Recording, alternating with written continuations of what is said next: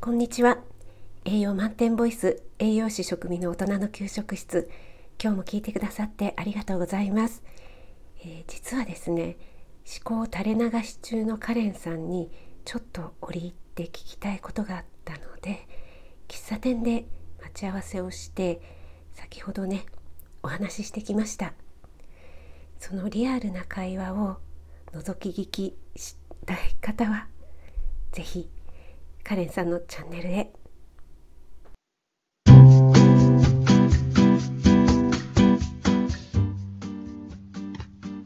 カレンコン。いらっしゃいませ。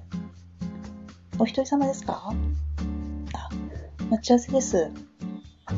あカレンさんごめんね。忙しいのにここここ。うんうん。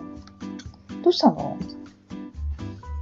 大丈夫？うん大丈夫。大丈夫？あカレンさんどうする？何頼む？えっ、とあ私コーヒーで。あじゃあコーヒーお願いします。実はちょっとね聞きたいことあって。うん。うん。